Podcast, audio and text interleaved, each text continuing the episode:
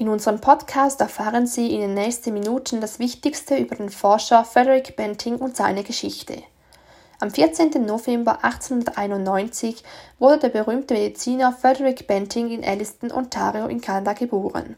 Mit seinen Eltern Thompson Benting und Margaret Grant und seinen vier älteren Geschwistern wuchs er als Farmersohn in der kanadischen Provinz auf. Nachdem er seine Schulzeit in Elliston beendet hatte, begann er in Toronto Theologie zu studieren.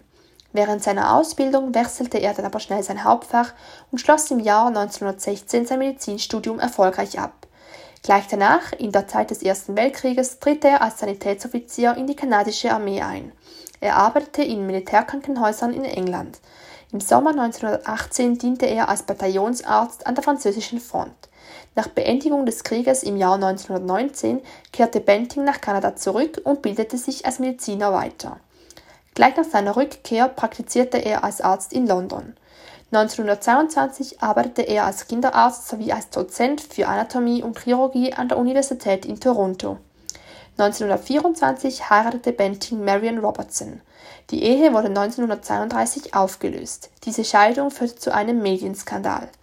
Gleich fünf Jahre später heiratete er seine zweite Frau, Henrietta Ball. Mit dem Beginn des Zweiten Weltkrieges 1939 meldete sich Benting zum zweiten Mal freiwillig zum Kriegsdienst.